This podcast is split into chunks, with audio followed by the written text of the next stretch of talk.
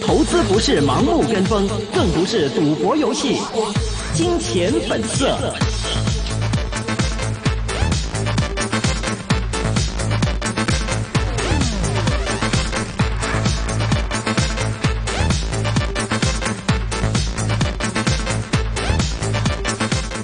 欢迎大家回到二零一九年六月十一号星期二的一线金融网的时间，回到我们今天最后半个小时一线金融网呢。接下来我们电话线上已经连上的是金利丰证券研究部董事黄德基 Dicky，Hello Dicky。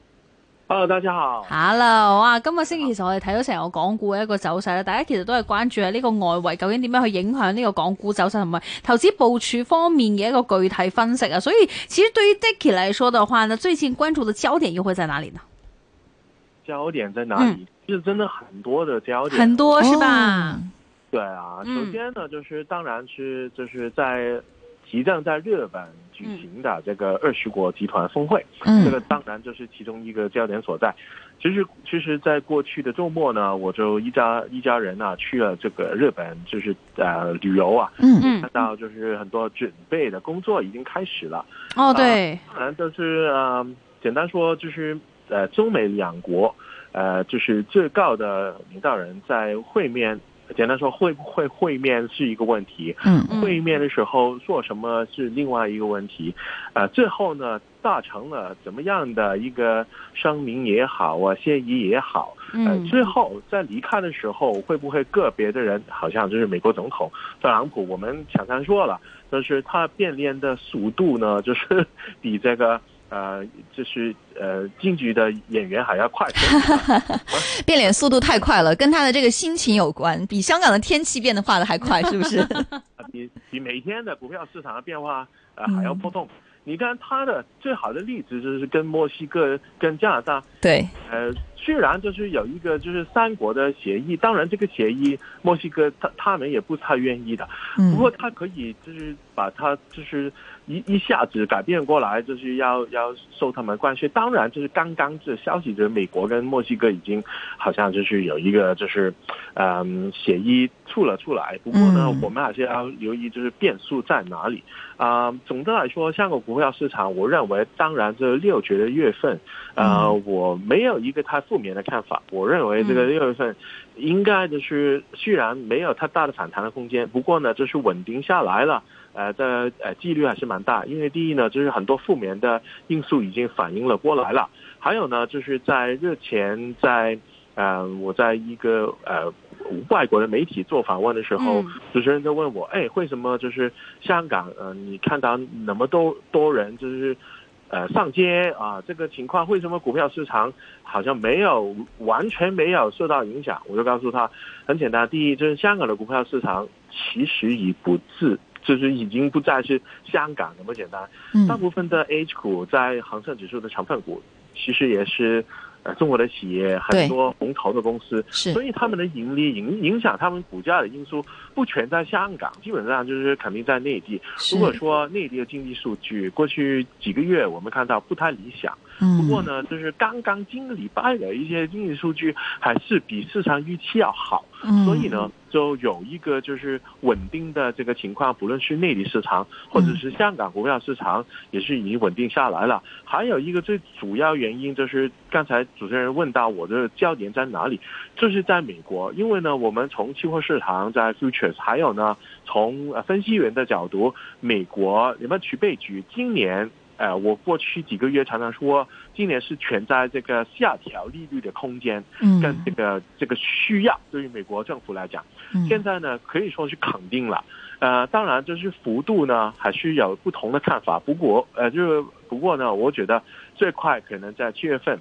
最大的幅度呢可能得到五十个点子，因为呢七月份如果真的要下调的之后。十二月也有下调的空间，这个也是呃，就是 futures 的现在市场告诉我们的这个几率，所以呢，就是我们常常说，就是炒这个下调利率的这个呃几率增加的时候呢，嗯。呃，对于美国肯定是利好，呃，股票市场短线来讲，而而且对于香港股票市场也同样只是一个短期的利好的也的原因，因为呢，对于我们说呃利率敏感的股份，不论是地产股或者是是房地产信托资金 REITs 这一类，还还有呢就是公用股这一类，就是稳定收益的公司，啊，当利率有预期下调的这个可能的时候，对他们的股价肯定带来利好作用。所以呢，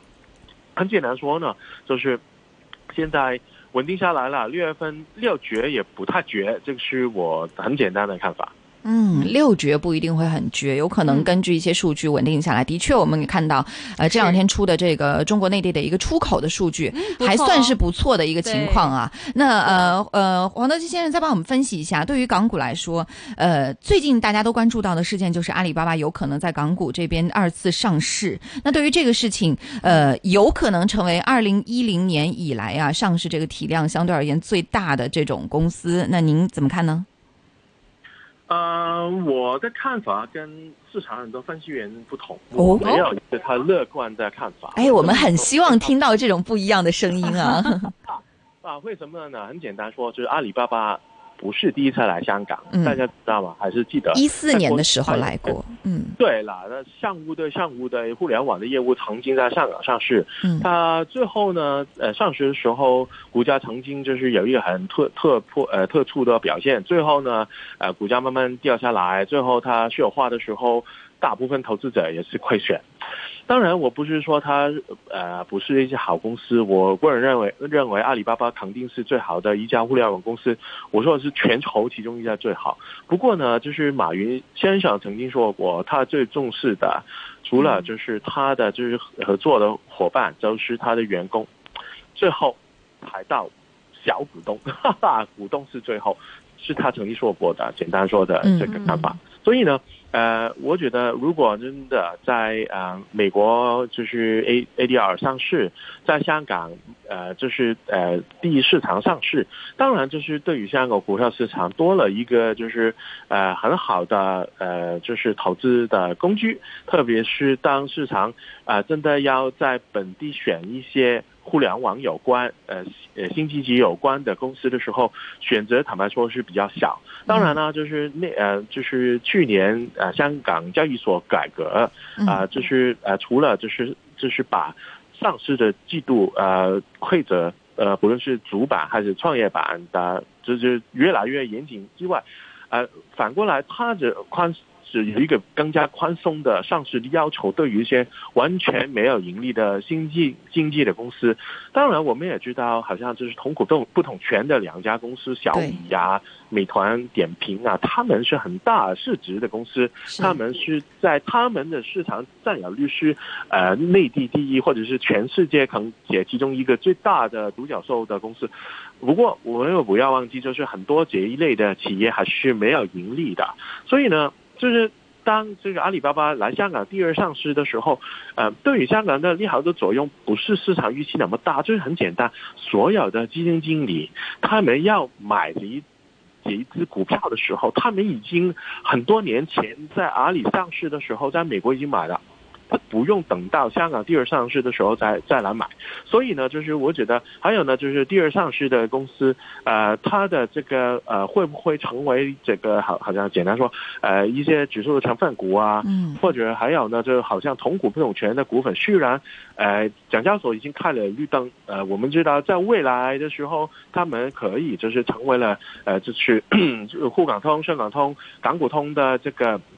买卖的股份。不过呢，还是在上市之后等了好久，才有机会，就是成为了港股通的股份，让内地的投资者买进这一家在香港中上市的呃公司的。呃，同股同不同权的这一些那么大的新经济的公司的股份，所以呢，我觉得是好事情。不过呢，这个好事情不是市场预认为的那么大，因为呢，它不是第一上市这个第一点。第二呢，就是真的在上港第一上市的公司，我们刚刚说的小米啊，呃，就是美团点评啊，对于这个香港股票市场的利好作用也不是那么大，就是因为呃，它没办法。立刻成为好像简单说，它的市值那那么大，为什么现在也不是这个恒生指数的成分股啊？很简单哦，因为还是选股的准则当中没有选到他们，所以呢，就是这个利好是是对的，不过不是真的对于啊香港股票市场真的带来了非常重大的利好的影响，我觉得不是怎么样的事情。嗯，好，谢谢黄德基先生。对于刚刚也说到了阿里在香港二次上市，给出了一个点评。那现在对于投资者来说啊，最关心的问题呢，莫过于我们到底应该投资什么？那既然五穷已经过去了，六绝，这个真的会不会出现六绝的行情？到今天为止，六月份已经有这么多个交易日过去了，其实马上也要过半的一个情况了。那投资机会出现在了哪里？是不是真的就像之前我们有嘉宾说到的，比如说我们不要去看。看现在的一些蓝筹，而去看题材股，到底有没有一些机会存在呢？好的，首先呢，就是对上一次呃，跟主持人谈到，就是嗯，就是是日式呃，就是嗯，资金应该是放到哪一些的板块了？是呃，我之前就是说啊，首先避开呃，跟中美贸易战有关的，对，跟贸易战相关的这些板块概念，我们不去讨论，不去看，嗯。呃，这些可以就是避免。当然，就是很多呃内地政策利好的，呃，上一次谈过，就是汽车可以留意，个别也有已经有一个不错的反弹啊。啊，当然，指数成分股我们也可以留意了。呃，因为好像就是内地的一些呃金融类，好像呃中资的保险公司的股份，腾讯啊这一类就是嗯，对，也是蓝筹股，也新经济的股份，我觉得不太受到了中美贸易战的影响，而且。我认为中美贸易战在这个二十国集团峰会这一段时间，反过来说应该有一个相对比较好一点的这个表现。所以如果说主题的股份就是呃认为这个美呃就是美呃中美贸易战呃就是也不影响到。呃，他们盈利能力的一些的板块，特别是内需有关的，我觉得还是嗯，投资者买进也不用太担心。还有刚才提到一个最重要的原因，就是呃，当美国存在下调利率的空间，当虽然香港的这个最优惠的利率就是 Prime 下调的空间也不大大，呃，不太大，因为呢，在过去美国不断的加息的呃息的时候。Prime 香香港是没有跟随，只有一次，就是去年三季度的时候加了那么一点点，加了一半，就是呃，就是百分之一厘而已。所以呢，香港的这个 P 是不存在下调的这个空间的。不过很简单，也没有下调的这个几率。下调呃上调的空间是完全不存在，所以呢，就是也利好所有利率敏感的股份。刚才提到的呃香港的地产股啊，房地产信托资金，当然当然呢，就是这个领会是我长期看好的。还有呢，嗯，刚才提到就是公用类的股份，特别是有稳定收益的啊，好像创业信托的呃核定的证券。呃呃，香港电灯、香港电讯这一类，肯定就是受惠呃与呃市场对于这个呃利率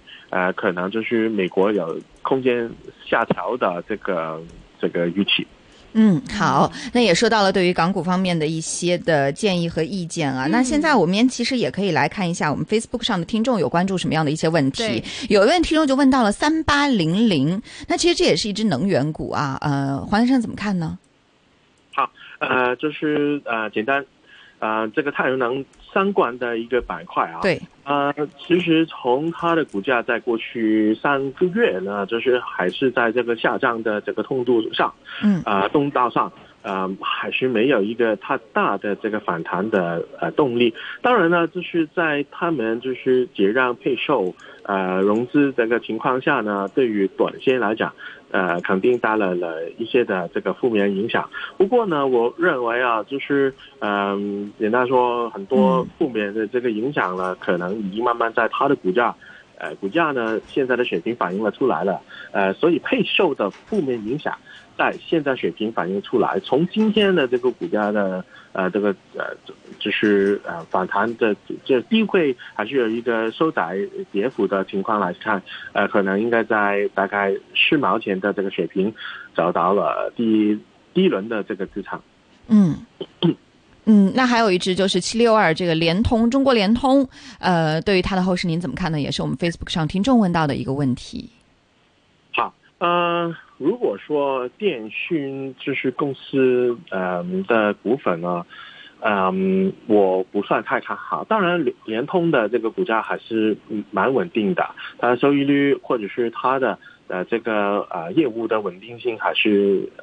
呃比较高。不过呢，如果说呃在未来一个月，如果说一些呃就是 5G 的概念的股份，呃，我认为如果真的把同一同样的资金放进联通跟放进好像中国铁塔，当然后者的这个风险相对是比较高一点。不过呢，我觉得就是联通啊股价稳定可以，不过呢不存在就是一个呃太大的这个就是突破的这个可能。我认为它的股价短线来讲我。已经找到了一个就是呃支持了，不过呢，真的要反弹的的话呢，我觉得动力也不是呃，并不是特别的足。嗯，对对对，还有一个像汽车的销量问题，其实呃，汽车行业当中我们也知道啊，这个去年是经历了寒冬的。那今年五月份，我们也看到像长城汽车，它也是公布了它的一个销量问题，是同比下降百分之十一点七八，下降的幅度其实还是蛮狠的。包括其他的一些呃汽车的一些零部件也好啊，发动机也好，或者说整车的这种呃企业也好，据我们所了解，就是它的一季度的行情也都不怎么样，一季度的业绩也都不怎么样。那对于汽车行业，您觉得现在其实有很多的这种政策扶持啊，那后市会不会看好呢？呃，我是看好呃汽车板块的，嗯，呃，好像对上一次在节目也分享过，是，当然好像呃华晨啊，呃吉利啊，个别从地位也已经有一个不错的反弹。我说的地位不是呃就去年的反，呃我是说过去一个多月的地位已经反弹了不小，啊，当然就是还是看政策的利好的作用啊。你看就是呃个别的的城市，呃就是呃。呃，就是宽松的一些，呃，就是购买汽车的一呃政策啊，或者是这个呃，就是油耗啊等等，应该对于这个呃行业对呃对于他们的竞争还是带来了一个好处。最小的就是不受到了中美贸易战的影响，因为呃好像就是美国没办法进口到香呃就是内地的呃一些呃，比方说汽车啊型号啊，嗯，生产商可以在。别的地方进口，还有呢，就是加大在内地生产的这个力度，因为最后还是在内地市场卖的这个增长是最全球还是最大，这个已经是它它呃差不多大部分呃汽汽车本品牌最大的市场，我说内地市场，所以呢呃就是产销的比例越来越高，好像刚才提到的一些比较大的。嗯，汽车呃板块的股份，我是还是比较看好。长城呢，就是呃从业绩跟发展的角度，就没办法跟我刚才提到的，好像跟宝马合作的华船啊，呃跟呃就是呃就是 Mercedes Benz，呃就是呃合作的这个北京汽车啊等等，没办法跟他们去比较。嗯，地利更加更加是蓝筹股。对，那其实还有比如说像新能源这块，你会看好吗？简短的跟我们点评一下。新能源当然，呃，每一次我们还是说比亚迪，没有其他的 感觉啊。比亚迪，呃，我觉得它的估值还是蛮高。当然，就是内地的啊，这个新能源或者是全球的新能源的汽车的这个啊业务，呃，肯定是越来越好。嗯。不过呢，也不单指呃单一的品牌，你看，呃，宝马、奔奔驰啊，嗯，呃，已经有了。